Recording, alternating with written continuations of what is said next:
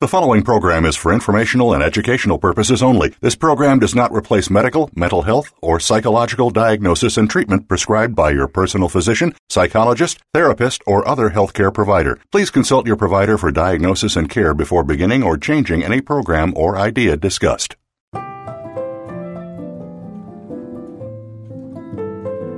Welcome to Recovery, the Hero's Journey. Your host is Dr. Patricia Halligan. If addiction or prescription drug dependence affects you, directly or indirectly, whether it's you, a family member, or a close friend, stay tuned over the next hour as we explore substance use disorders, process addictions, and prescription drug dependence. We'll be discussing the painful reality behind these disorders and what can be done to help. Now, here is Dr. Patricia Halligan Welcome to Recovery, the Hero's Journey. I'm Dr. Patricia Halligan today. I'm delighted to introduce a friend of mine, Matt, who has generously agreed to share his recovery journey with us. Matt is an attorney and a partner in a prestigious law firm somewhere in the United States. He recently celebrated nine and a half years clean and sober. Matt is co chairman of his county bar association's Lawyers Concerned for Lawyers program and on the committee for his state bar association's Lawyers Assistance Program. Matt, welcome to the show.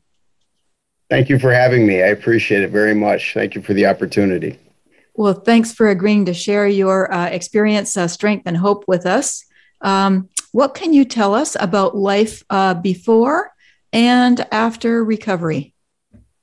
Well, I, I, have a lot to tell you about life before uh, and during and after and what it is like today. Um, as, as, you previously stated, I, you know, I've, I've, been, so my sobriety date is in April of 2012. And uh, I, I, say that because every time I hear it, it's, it's a minor miracle in my life. Uh, you know, when I, uh, when I first got sober, I, I thought my life was going to be completely over and uh, that I never was going to have a, any fun in my life ever again. And everything around me was gray and miserable. And uh, what what I've learned is that I I didn't know then what was best for me, and uh, you know I'm I'm still to this day not entirely sure what's best for me. But uh, I found that if I if I work a program of recovery, things have a tendency of working out, and the things that I thought were the absolute uh, worst experience, worst experience of my life, actually, in retrospect, was the best thing that ever happened to me. So, you know, I, I'm sitting here today, and I am proud to honestly say that I am, um, you know, a grateful recovering alcoholic. And I think if you would have told me that. Uh, you know 10 years ago i would have i, I would have laughed in your face and, and called you crazy and, and, thought that was absolutely impossible. Mm-hmm. um, what what it was like was uh, you know early on I, I, just a bit of my history. I was raised in, a, in an upper upper middle class family. Uh, my father was a attorney, an attorney in the area and um, he was also an alcoholic and he was sober throughout my childhood and he always, you know, told me that uh, I have a genetic predisposition to alcohol, and uh, I would completely discard everything he would say. And in my mind, I would say, you know, he he couldn't handle his his his drinking. That's uh, certainly not the situation with me. I'm different. I'm unique, and that's I mean that's really a common theme. My my attitude of terminal uniqueness that uh, has been per- pretty pervasive throughout my life. But um, you know, I think as a child, I was always I was always very competitive. I always had a, an incessant need to to win at any game that was played. I, uh, in my mind, and this is not something my parents taught me, but I defined success as a child as you know, making a lot of money when you grow up, having a nice house, you know, having nice cars, being married to you know a wonderful woman and mm-hmm. you know having children and that to me in my mind was the absolute definition of what success would be and then if you were successful uh, the byproduct of being successful was happiness and you know that that drove my life for a long time and um, you know, had it had boomeranged back on me later in life. But my my first uh, experience with alcohol uh, was when I was 13 years old, and my buddy and I stole a uh, bottle of vodka from this girl we knew's uh, mother. And I remember uh, I blacked out. I threw up all over my my living room at my house. My friend was over for the for the evening, and you know my mother came down the next day and immediately wondered why the dog had gotten so sick. And I latched I latched onto that immediately. And I and I will tell you, Dr. Halligan, I had one of the sickest dogs in town for a very long time that uh, threw up everywhere. Before, it was sick all the time and just you know couldn't couldn't stop throwing up. Oh no. Um, but you know, it was it was interesting to me because I, I remember it. And I remember you know, despite the the vomiting, that I'm like, I can't wait to do that again. And um, that's that's kind of how it went for me. I, I, you know I played a lot of sports and I I hung with a with an older crew in high school and was introduced to uh, cocaine and, and marijuana at uh, a pretty young age. And I, I recognized from you know my interactions with my parents that really the the issue from their their perspective was grades. And you know provided i was getting good grades at school uh, that was you know a recipe for leniency in other areas of my life. And um, you know so luckily school really came pretty easy to me so i didn't have to apply too much um, you know effort to maintaining at least their standard of uh, what what uh, acceptable grades were. And I know that um, you know this this went on and it went on through through college. Uh, I think the the drinking and the drugs. I had a lot of a lot of fun for a long time drinking and drugging. Uh, I, I cannot deny that fact, you know. And the reality was that there there came a point in my in, in my life when that completely stopped and it no longer was was fun for me and there also came a line that i crossed somewhere along the way that the power of choice was was taken away from me uh, it wasn't you know whether i wanted to or not i i had to all the time. Um, you crossed a line in the sand and it became a mental obsession or a physical obsession. That's absolutely that's absolutely true, and it's it's interesting because I didn't even know when the line was crossed. It just it's like I woke up one day and the the obsession was overwhelming, and there was really nothing in my own power uh, that that I could do to stop. And I mean that didn't happen in law school because in law school I was able to moderate my drinking to to and my drugging uh, to be able to get the work done that needed to be done at the time. Uh, really, what you know they talk about alcoholism and, and drug addiction being a progressive um, a progressive disease, and I and I truly believe that. And it's it certainly centers in the mind, and it, it's centered in the mind for me.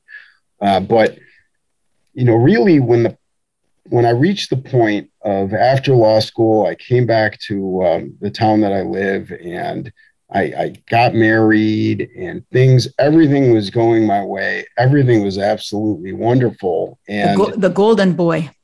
The golden boy, mm-hmm. right. And what I felt inside was hollow. I felt empty. I, I think the best way for me to describe uh, how I felt was I felt like my skin didn't fit my body. Uh, I was I was constantly uncomfortable. Uh, I was restless. I was irritable. I was discontent. Yep. Uh, basically all the time, and um, you know, I think that's when my solution in my head was, you know, more. You're obviously you're not taking enough drugs uh, to make you feel better. You're not drinking enough to take any pain away you have, and you know, I continue my my drug and alcohol abuse continued uh, to the point where it really was it was a 24 7 endeavor and uh, you know i remember towards the end that that really there was a time in the morning, maybe between like 10:05 and, and 10:20, that I felt like a human being. And for the rest of the day, I was I was chasing something uh, that was just out of reach and that I could never I could never catch up to.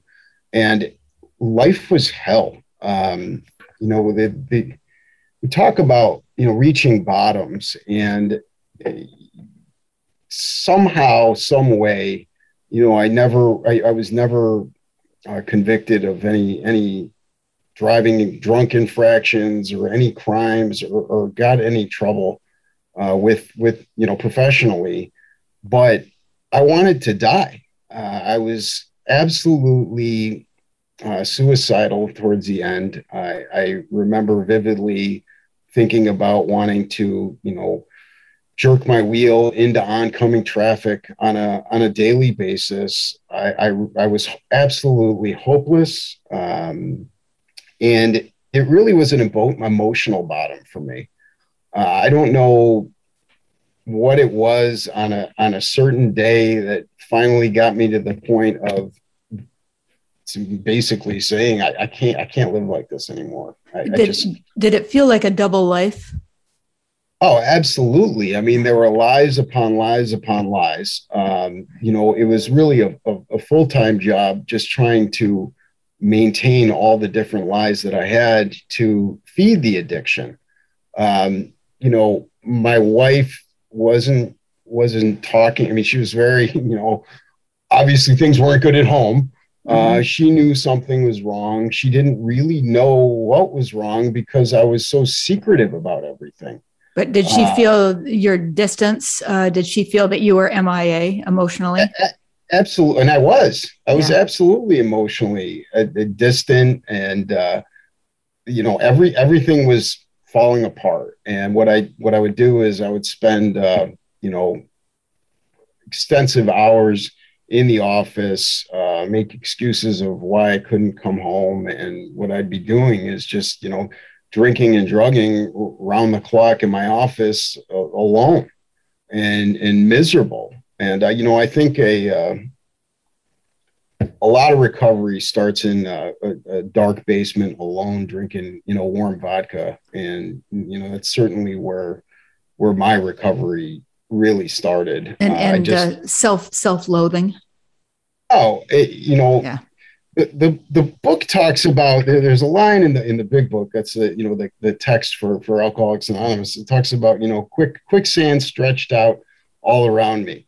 Uh, the the bitter morass. It talks about the bitter morass of self pity, which you know I thought was it, when I read that line, I'm like, that was me. Yep. Uh, uh you couldn't describe it any better than that. The the the self loathing, the the denial, the just you know again just so so uncomfortable with myself with how i'm living my life and um, knowing i need help not knowing where to get help. And, you know, I think it's, it was especially difficult for, um, yeah, there's, there's, my dad used to tell me this to me, and I, and I thought it was very interesting. He said, "You know, you know, Matt, no, no one is, uh, no one is too stupid for AA, but plenty of people are too smart for it." And I didn't know what he was really talking about. It took me a little while to figure that out. Mm-hmm. But what what I found with my alcoholism and my drug addiction was one problem in my life that, you know, self knowledge could not heal. And, you know, I've been told self can't heal self. And that's was absolutely the true truth with alcoholism. And my problem was I would not accept that fact. I would not accept that I could not think my way or do something myself to get around the problem and make it so I can drink and drug like a normal human being, like a sophisticated individual that I thought I was. Yes, and, uh, and a smart man and a problem solver and self reliant and independent fiercely, right? And so, why would I want to rely on anybody else? Right. And to me, you know, I've always, again, I don't know if I've been taught this or that was just my feeling, but that, you know, asking for help is is weak Mm-hmm. And I, I, whatever I do, I never want to show weakness. And what I, you know, what I've learned through recovery that that really was just self-centered fear, and that I was actually scared. And my response to being scared is to, you know, do it myself, and I'll get it done. And yeah. uh, that didn't work. Uh, it, it, didn't work at all. I remember towards the end, I. Um, I was basically doctor shopping and was hoping to be diagnosed with some form of mental health disease that uh, was the cause of my discomfort. Yes. And I was hoping that pill would solve my issues so that I could drink and drug like a normal human being. You and, were uh, hoping uh, that a pill would solve your mental health problem.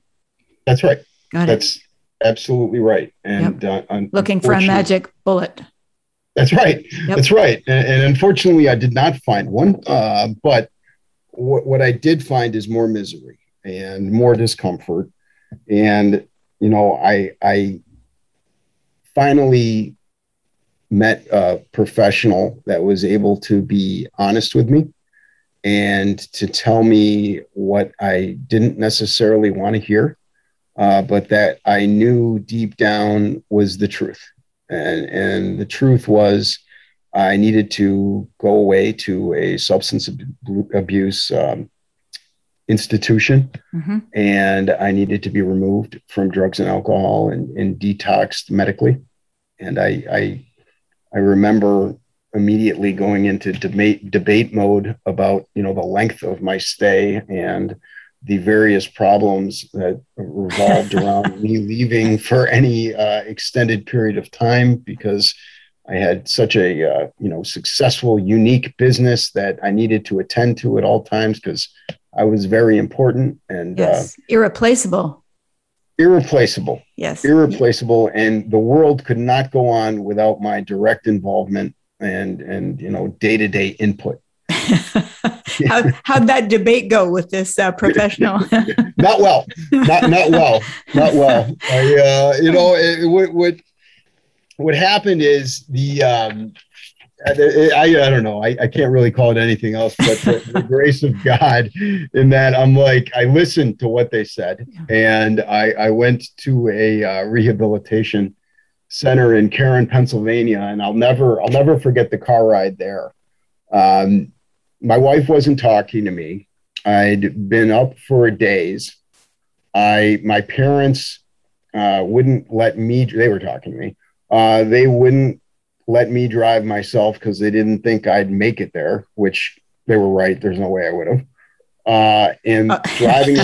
odds are. yeah, the odds are I wasn't going to make it there, or at least I was going to get there, but it would take a lot longer than the, the, the five hours to get detour there. every once in a while. Right. There'd be there'd be a few detours, and I remember the the trip down, sitting in. Uh, the back of my parents' car, uh, drinking a, a Dunkin' Donuts cup of uh, filled to the brim of some fine scotch, and you know, thinking to myself that you know, my life is over. I'm never going to have any fun anymore.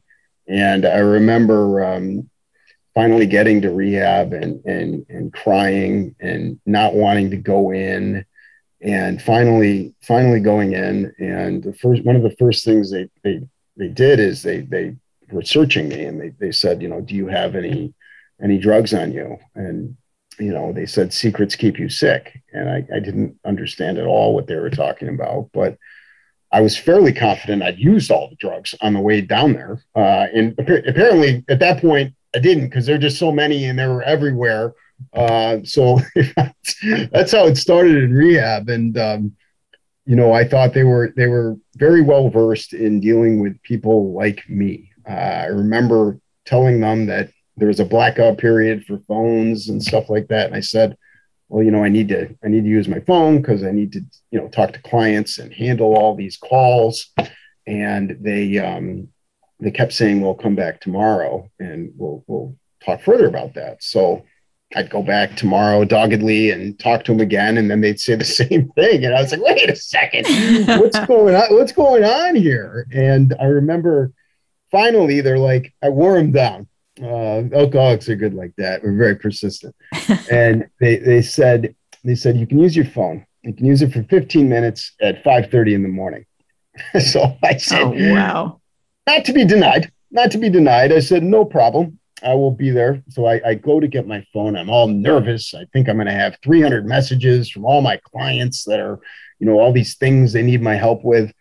Uh, there were three messages on my phone, and two were from my mother. So, how that, how that, important am I? That was that was a real dose of reality for me. That's cool. Um, what where I thought I was and what I thought I was as to as compared to the realities of my situation at that time, right? And the level my delusion had taken me to. I mean, it just I was believing things and, and living a life based on something that wasn't that wasn't real. So it, this it was, this right sized you. That's right. That's right. I mean, was there so, was there a relief in that? I wonder.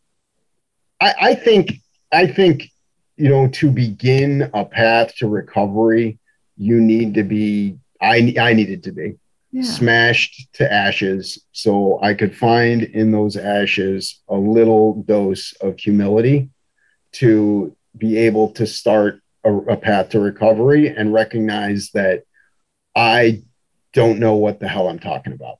I, I, have no, I might know a lot of things about a lot of different stuff, but what I don't know is how to stay sober. And that's, without, that's the definition of humility, right? Yeah. Yeah. yeah that, that absolutely. And, and so again, that needed to happen. And, and I remember, um, talking to a counselor at, at the rehabilitation facility. And I talked to him and I said, well, you know, I wanted to know their numbers, their success rates. So I, I talked to them about what their level of success has been and, you know, what percentages of their of their alumni stay sober, et cetera, et cetera. I wanted to know all the numbers. The guy had the best answer in the world. Uh, he said to me, he said, well, our success rate's 100%. Uh, everybody leaves here sober but it's what you do after you get out of here that's going to determine whether you stay sober or not. And, you know, what truer words had never been spoken uh, because for me, 30 days felt like an eternity. It was a, a, tiny, tiny sliver of time based on, you know, the realities of the situation. And for me, it really did. My recovery really started when I got out of, um, you know, the institution and started to work a program of, of, recovery in my life. And, you know, for me, that that's, you know, I worked out the Alcoholics Anonymous program.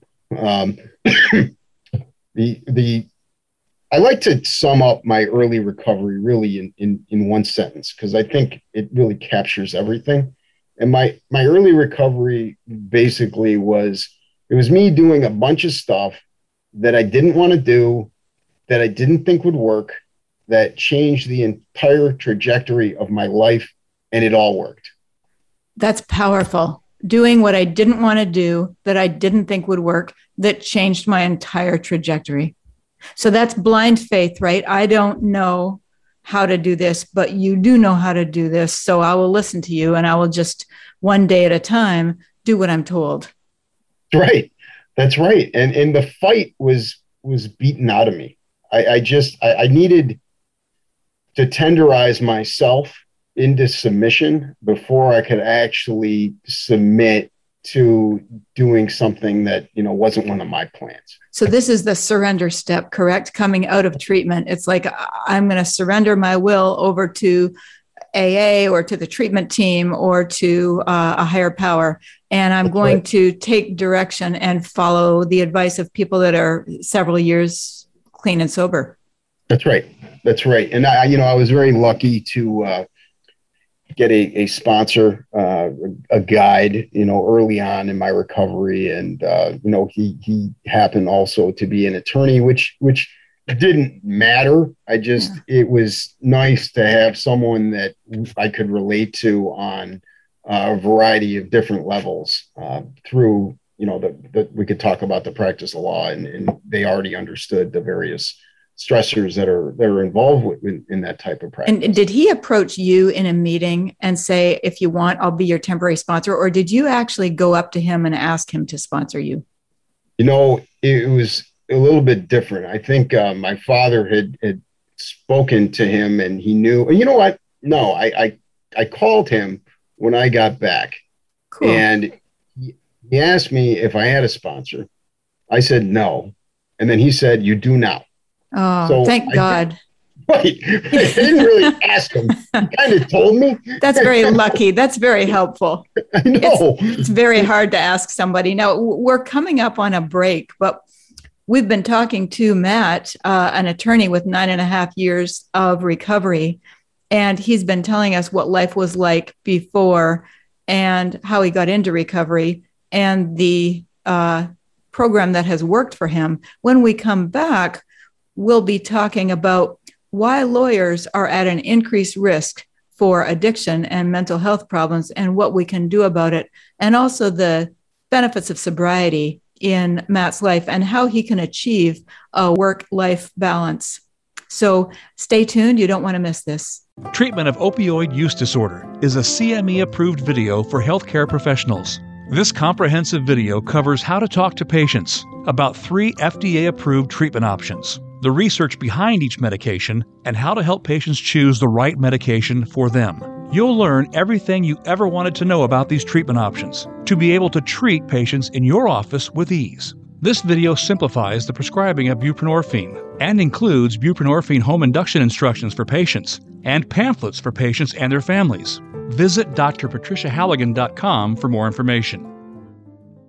Benzodiazepines the epidemic we aren't talking about is a CME approved video for healthcare professionals. This very comprehensive video describes the dangers of taking benzodiazepines and Z drugs long term and teaches how to deprescribe them safely and effectively. We outline how to talk to your patients before, during, and after a long, slow Valium taper, how to build your patient a village of support, and offer a deprescribing toolkit. Find out more about this package and what it includes. Visit drpatriciahalligan.com.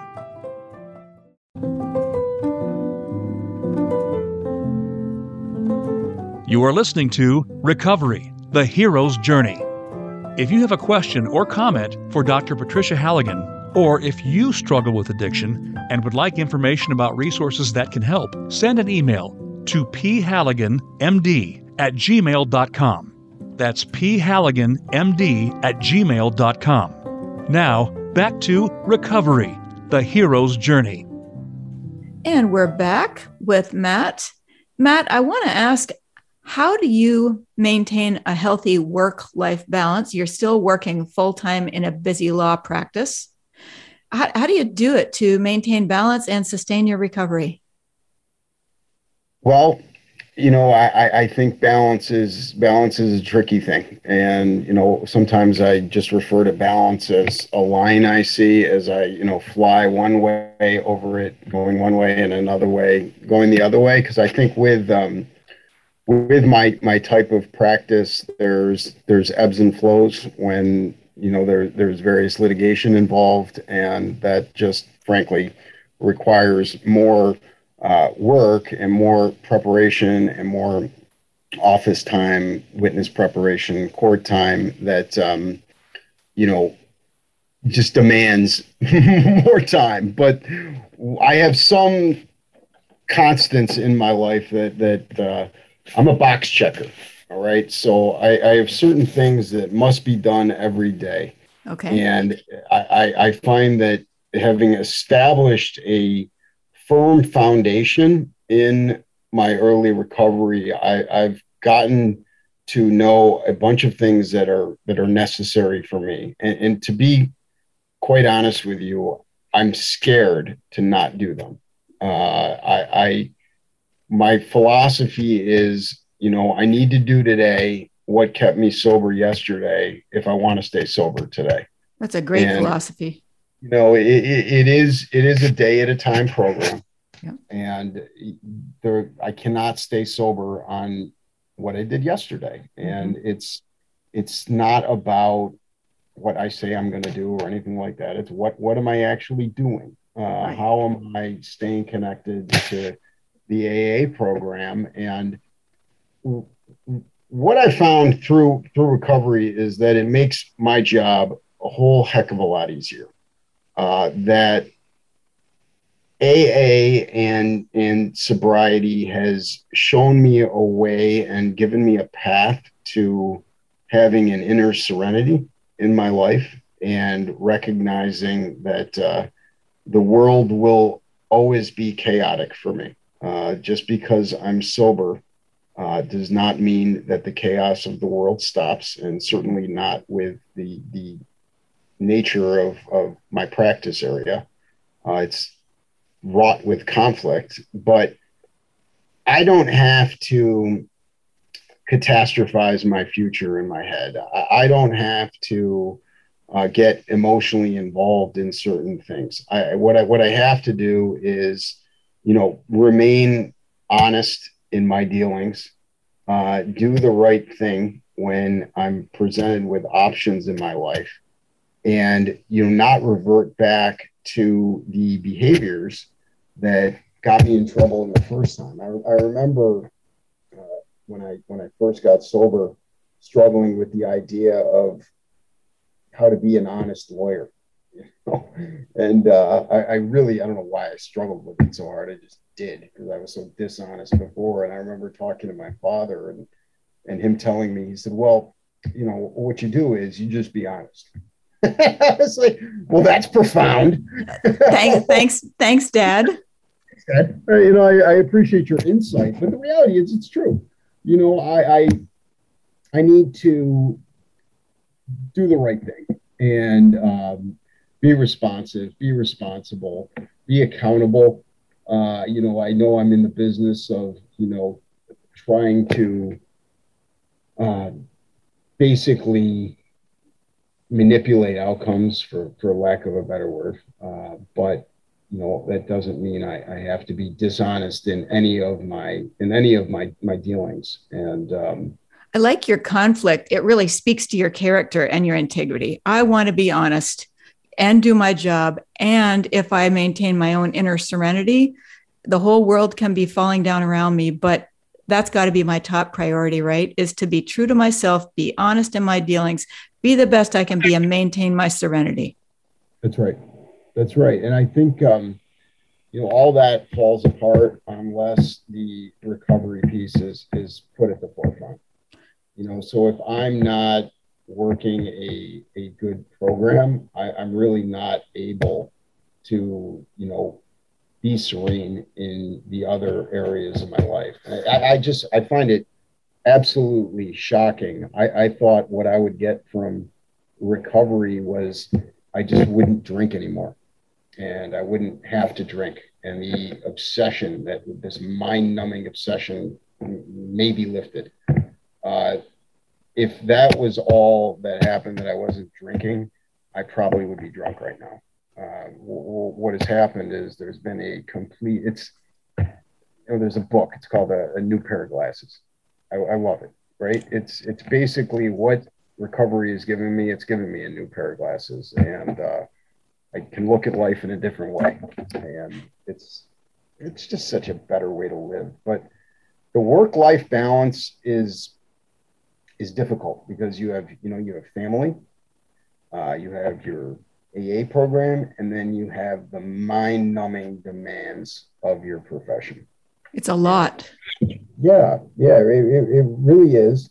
But what I found is I'm so much more effective in the way that um, I handle all those areas that those those areas have gotten a lot easier to handle and manage. And what used to set me off in any one of those areas doesn't, or home or work, doesn't doesn't anymore because I, I have this I have a home life with you know I'm lucky that my wife never left me. Thank God I, you know I have two wonderful children. One of them's never seen me take a drink before in her life. And um, you know my wife went to you know she was an Al-Anon and she's got a black belt in recovery as well. So we, we, speak we speak the same language, and that's very helpful because we can talk on what I what I would think is a much higher level because it certainly was none of our conversations were like that before.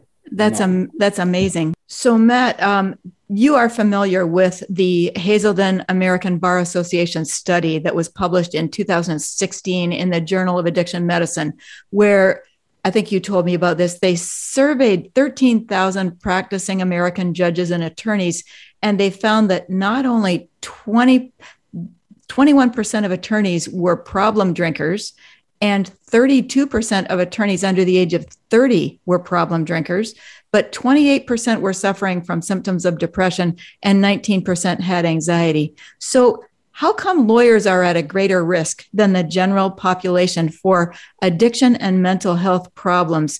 What is it about the practice of law and the legal culture that puts lawyers at greater risk, do you think? Well, I, I can only speak for myself, but you know, I think the the lawyers in general are you know an, an overachieving, overachieving uh, area of, of the population. And I think we have a bunch of similarities in that we always want to win be successful. We want to be right all the time. And I, I think that doesn't um, that doesn't bode well for real life and in living life I think there's a lot of pressures uh, that are that are put on lawyers. Certainly, certainly the big firm lawyers with the minimum billing requirements, and you know that they, some of them it's you know ten hours a day or nine or ten hours a day of actual billing time, which you can't really do in a in a day without working you know 13 14 hours which means you're really going to end up working seven days a week and you know that that's pretty tough to sustain. And, and, and it's soul crushing. Soul crushing. Yeah. Absolutely soul crushing. I know from my end, a lot of, um, you know, the, the litigation is quite stressful. It's, it's, as I touched on before, I, you know, we're in the business of trying to do within whatever we can within the bounds of the law to manipulate an outcome. And and that is a lot of pressure. That is you know the effort is trying to control uh, certain situations that may or may not be controllable while anticipating any any um, obstacles that might come up in our path and then the obstacles to the obstacles and you know you can take it out, out a variety of levels but the, the reality is it's just a bunch of pressure and I think probably with the the younger lawyers, they're even under more pressure because you know as you mature in your your practice, you're able to do things a lot faster. Uh, you you just your institutional knowledge is so much greater that you know things that would concern you in your first you know five or ten years of practice don't concern you anymore because you've seen it all and you know, I don't think really you hit that mark till probably you you've well, probably ever. but you know, you've at least seen a lot of stuff when you're 15, 20 years in that uh, you know that you can deal with and you can address because you've you've done it a thousand times before. I think you're right. So it's these young lawyers in the first 10 years of practice who are probably at greatest risk for the depression, the anxiety, and the substance use problems. Absolutely. Right. Absolutely. Yeah. Yeah. Because I, I think you become your job if you're working 12 hours a day, seven days a week, right? And you get, you actually have to disconnect from who you are personally, don't you? You have to disconnect from a lot of um, emotional parts of yourself, right? Well, that's that. That's right, and I think you know a lot of um, attorneys. Their their identity is not as an individual. Their identity is, you know, I'm so and so, an attorney and that's they, they, that's their life you know and I, I, don't i don't i don't know i don't think that's healthy and i think you need to cultivate back to the balance i mean you need balance in all areas of your life and if you're just working or if you're home thinking about working and not being present at home and unable to detach yourself uh, that you know that's that sounds to me like a very tough way to live so, what are you told me you are a man of boxes? So, and on a daily basis, you have to maintain your own serenity. even though the world around you is falling down and chaotic. That's what right. what are the boxes like on a daily basis? What do you do to maintain your own serenity? Well, I think prayer meditation is um, one of the things that's that abs- is, a, is a must. Uh, certainly, the the prayer portion. I, I have a little. I have a.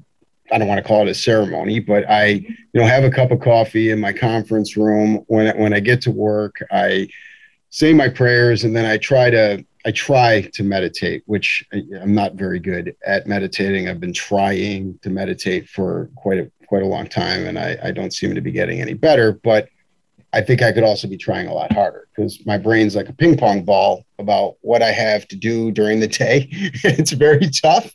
and, and, I think there's so many different ways of meditating. We had Thomas Moore on the show, and uh, he's a spiritual leader. And he said he doesn't sit around and try to meditate. He actually meditates on his walk, but he doesn't try to rid his mind of thoughts. He actually walks and appreciates nature. And that's his way of meditating. Whatever right, works, but- right?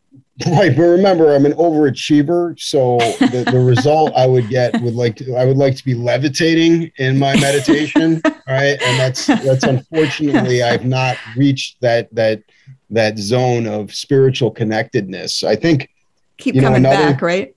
That's right. That's right. another another thing I do is I, I, I build into my weeks. I, I sponsor guys in uh, in the program, and I build into my calendar uh, weekly meetings with with the guys that I work with. They actually come to my office and you know we we go through the book together and that you know frankly it, it's the best hour I spend during the day and it's certainly the best for me. What does it do for you? Uh, well, you know what I didn't know and what I've learned in recovery is what actually uh, gives me an inner sense of happiness. And I thought it was a lot of stuff, and it's not it's doing stuff for other people uh, with no expectation of any type of repayment and just trying to help someone else that actually makes me feel good about myself and gives me a actual true sense of comfort. And you have also i think you've told me you meet with lawyers once a month lawyers in recovery in your own personal office correct? That's right that's right. We have uh, we have a lawyers meeting once a month uh, down in the conference room. And, you know, we also, we, the, the local bar association, we get calls and referrals uh, about lawyers that are struggling with um, alcohols and drugs. And there also is a mental health component. That's just not our component because that's not our currency. You know, I, I'm, I'm not qualified to help someone with that whereas i am qualified to help someone with an alcohol or, or drug addiction because that's you know that's my experience. Oh interesting. And how does that work? Well we we get the referral and then our policy is always that uh, two lawyers not not one but two will go and arrange a meeting we'll go to their office and it's it's really a typical 12 step call uh, in the olden days that's all right. Cool. We go in and, you know, we've been kicked out of offices before. Uh, that's okay. You know, I've been to the ICU and talking to a guy who had, uh, you know, an esophageal hemorrhage. And we told him our story. And he said, Thank you very much. I, I appreciate you guys. I don't have a problem. It's okay. You know, yeah, that's I, just that's where okay. he's at, right? That's where he's at. Right. That, that's where he's at. And, um, you know, I think we've been able to connect with a lot of people. Um, I think and, that's amazing. So the grievance would come from where? The complaint. How would you be alerted that a lawyer has a, an alcohol or a drug problem? Well, that would we, we're protected by the judiciary law. So anyone that we talk to, we have absolute immunity to not because I mean, we take confidentiality. Nothing is more serious to us than than than confidentiality and um, it's important to maintain that with whoever we're talking to or working with. So we get referrals from other lawyers. Uh, we have judges that call us. We have various um, connections in, in, in, the courthouse administrative staff that uh, observe certain people that give us calls about certain people. And what, what we do is you know if we get a call we we verify it. We like two separate two separate sources of information. Okay. And then we arrange a, a, a, meeting with the attorney and, you know, it, tell them our stories and what it was like for us and that it doesn't have to be like this anymore.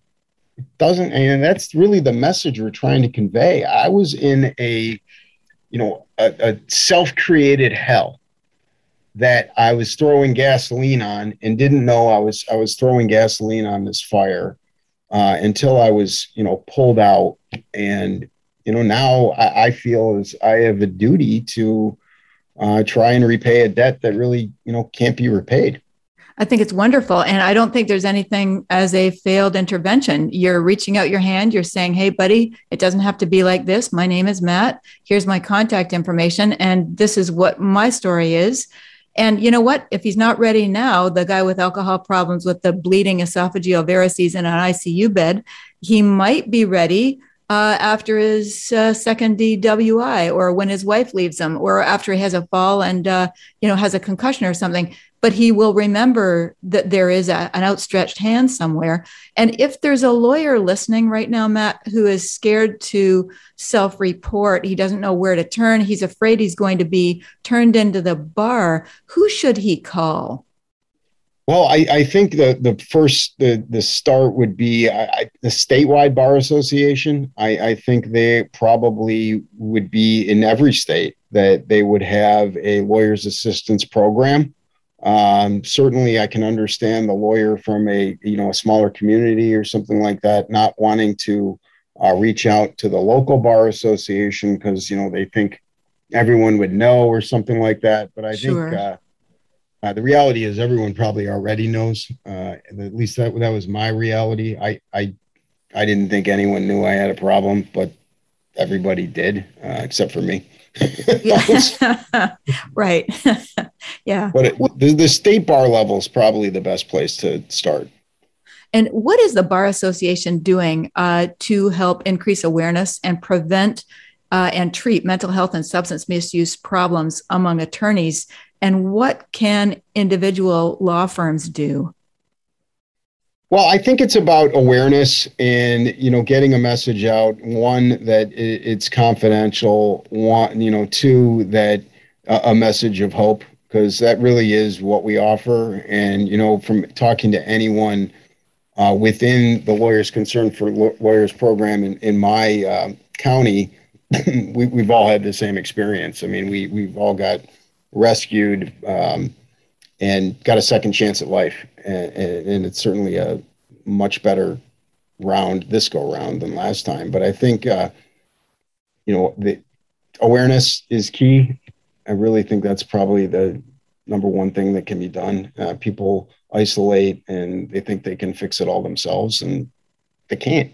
I couldn't. Wouldn't it be lovely if the law firm said you can go away to treatment uh, 28 day pre uh, you know treatment or you can go away to a three month treatment. When you get back we'll put you in part time for you know six to eight weeks and then we'll reevaluate and you will not lose your job. That would be the best possible thing in the world the law firms could do. I agree. Uh, i don't know if that will happen. Excuse me. But that would be the the best way to uh, assist someone on the path of recovery. Because you're not ready after 28 days of rehab to jump right back into the fire, are you? And work a 60 to 70 hour work week? Not at all. No, not what, at all. What I, did you do when you came out of a 28 day program?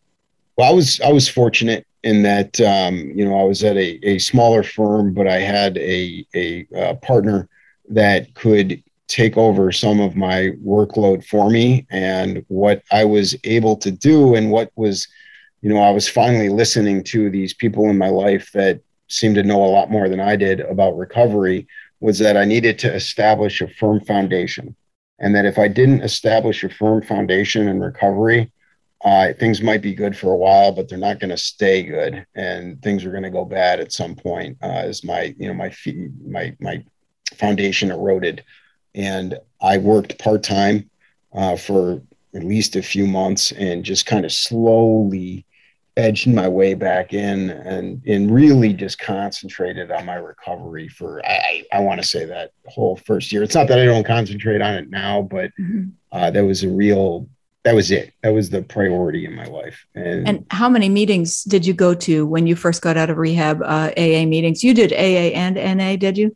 I just did. I just did AA just because I I could relate and yep. I, I I got what I wanted out of it. And I, you know, I I don't I don't have any problem with NA or HA or CA. I, I could qualify for any of those groups, I'm sure. But you know, that just I identified with people in AA. And, you know, I encourage anyone to use any of those routes or any other route that you that you want where you identify because you know all recoveries are, are absolutely different and tell me before we close the benefits of sobriety the the benefits of recovery in your life and i'm looking at uh, how you feel about yourself how you see yourself differently relationships well I'll say it like this. When I used to look at myself in the mirror, I did not like what I saw. I did not like the man staring back at me. Uh, I, I, was disgusted with who and, and who I was. And I can tell you today that I am proud of who I am. Uh, for the first time in my life, I, I, actually know who I am and what's important to me and, and what's important to my life and um, the benefits are, are exponential. Uh, every single what I didn't know was that A would make me a whole hell of a lot better lawyer. I, I did not know that that was the case, and How, that's interesting. How so? It's just the well for the nature of what I do. I, I do domestic relations, mm-hmm. and you know the the AA the, the philosophies that I was I've been taught in AA uh, work for it's a recipe for living it's a recipe for life that really works and i find if i regurgitate that information upon my clients uh, it seems to be very well received and you know I, I, feel like i'm in a position to really really help people but the benefits i, I could go on for another hour because there is no area of my life that has not dramatically changed from nine and a half years ago there, there is no area. I'm a better son to my mother. I'm a better uh, husband to my wife. I'm a better dad to my children. You know, go on ad infinitum. I, I heard somebody say, if you want to change the world, become present and uh, become awake. And that's what it sounds like. You're you're awake. You know who you are, and you are available for connection.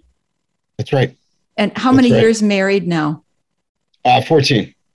Give me a couple of adjectives to describe this marriage. Loving. I, I learned in AA again that uh, love is an action word. And it's not about me telling my wife that I love her and you respect her. It's me showing her how I love her and how I respect her. Um, you know, the, our, our, our connection level is like nothing I ever would have experienced. And I, I, find myself just so incredibly, incredibly lucky to be married to the woman I'm married to. I, I she's she's a rock in my life, and um, you know, a great mother and just a, a fantastic spouse. So, Matt, the, these this has been wonderful uh, sharing this hour with you. I mean, basically, this is a story of a man who uh, basically reconnected with his soul yeah, that's that that's a that's a great way of putting it, but that's really what recovery is. So, thank you very much for being on the show and uh, for sharing your experience, strength, and hope with us. Well, and thank you so much. I really appreciate the opportunity. My pleasure. Um, this is Recovery, the Hero's Journey, and uh, we'll see you all next week.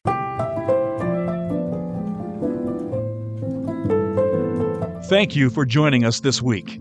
Recovery, The Hero's Journey, is broadcast every Tuesday at 12 noon Pacific Time and 3 p.m. Eastern Time on the Voice America Health and Wellness channel. As you wait for our next program, remember, you are definitely not alone.